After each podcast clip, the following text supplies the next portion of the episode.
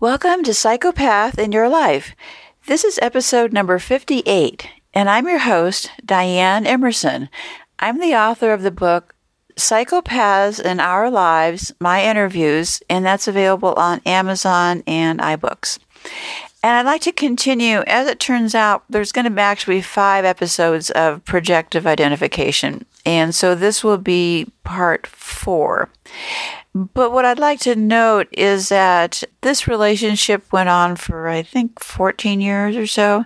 So there's some some things you'll hear that'll start to repeat, but just pay attention to how much hope was given to this situation and when we're talking about projective identification, I mean, in this case, it's the psychopath's mother, but you know, it, it could be another person in in this scenario other than the mother. You know, it could be a sister or brother somebody close to you. So it's just how it works having this third party involved. So, anyway, so let's continue on with her story. So, over the months leading up to my career transition, my abuser had changed quite a bit, backing way off, and ceased to pressure me. He had been very supportive to me through a very difficult incident. I had begun to enjoy his company quite a bit, and as his one year mark of continual therapy approached, I agreed to reconcile, and we had begun discussions about rebuilding the relationship and our plans for the future. What I had thought had been working out the specifics, like whose apartment we would live in, turned out to have been coercive. He had refused to live in mine, stating that he would be uncomfortable there, so I compromised. It wasn't until a few years later that I recognized this moment in time and it had all been a setup. I had agreed to move back to California thinking it would at least give me the chance to work for a company with less stress. I found a job with a bonus in advance for the moving costs, which, which was folded into my salary. I paid for almost the entire move, the, all the deposits, hotels, and it was more than $6,000. He paid for the truck. He asked me to be patient while he got on his feet. Five years later, when I separated from him, he had still never gotten on his feet. He had come complete with $60,000 worth of credit card debt. He insisted we could only live in the most expensive place in the area, and he had all of these things that he needed. And along the way, he kept trying to get me to agree to marry him.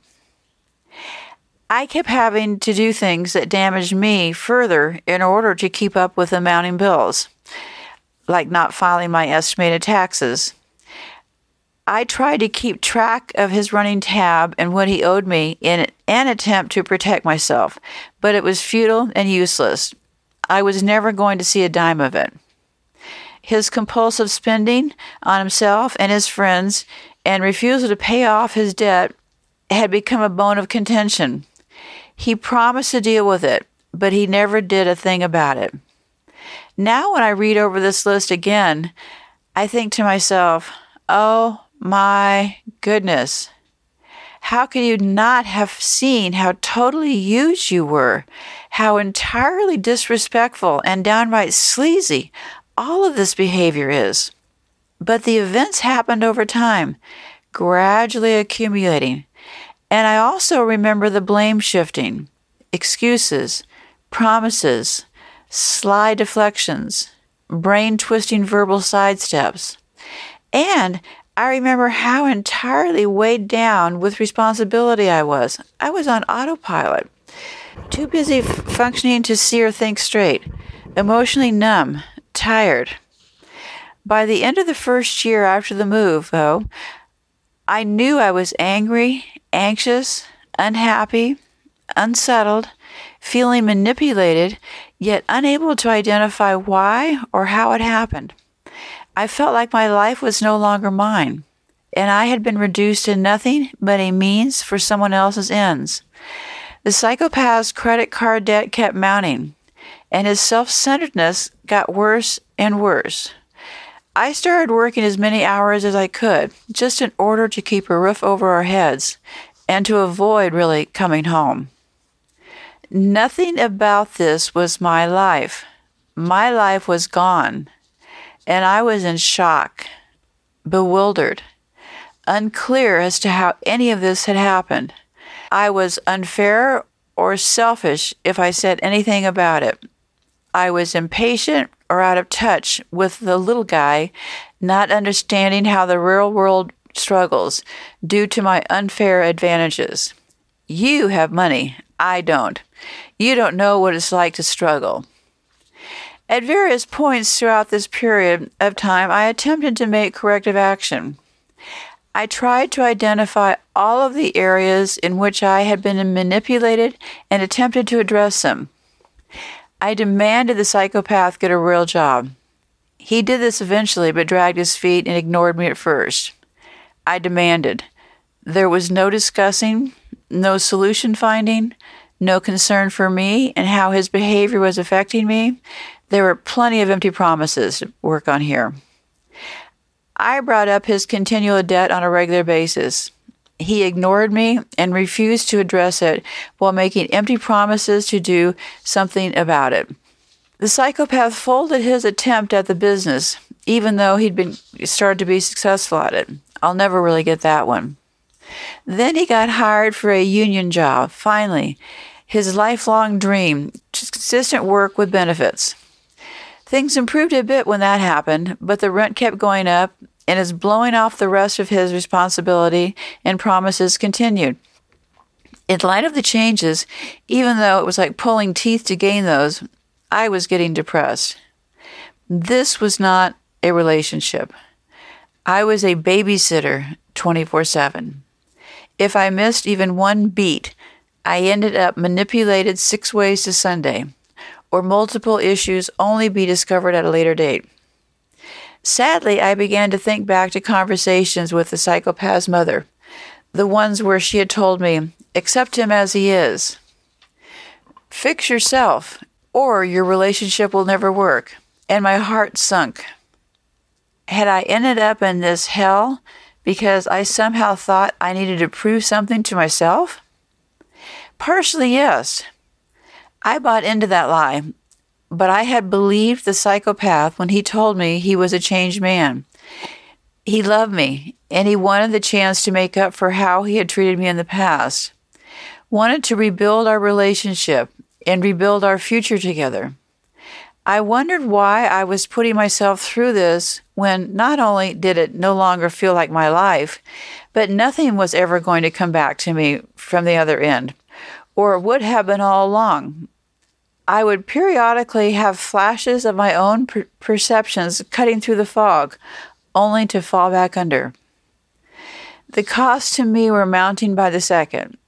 I was lonely and got no emotional support from him either.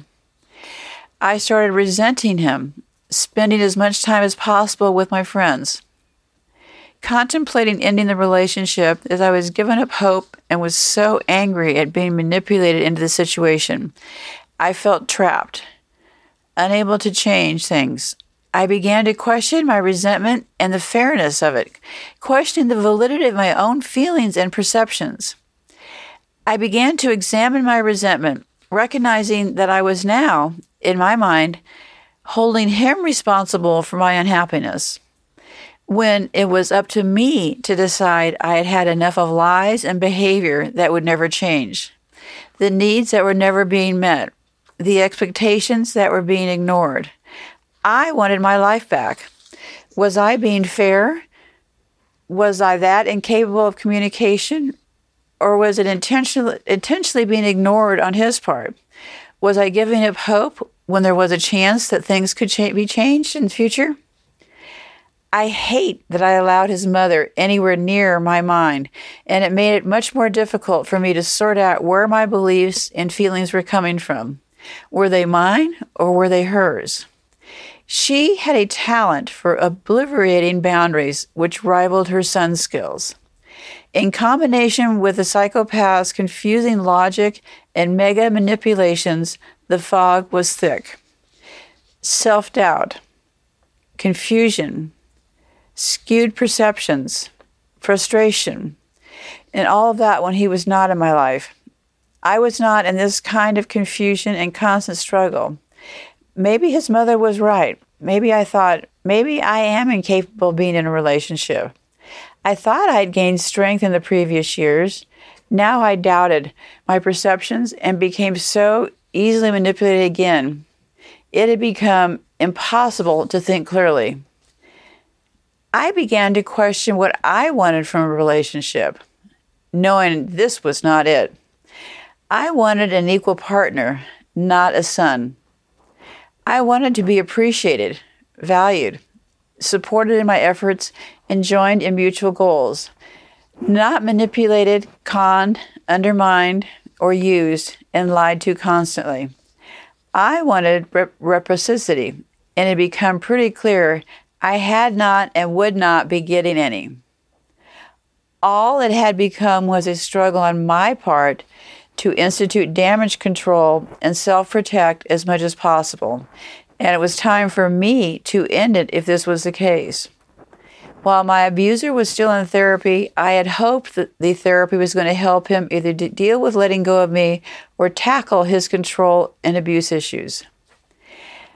I felt extremely uncomfortable, like maybe I wasn't being clear enough about my intentions. I was a little afraid of his persistence, and I struggled to assert my wishes without being nasty. He did not seem to respect me.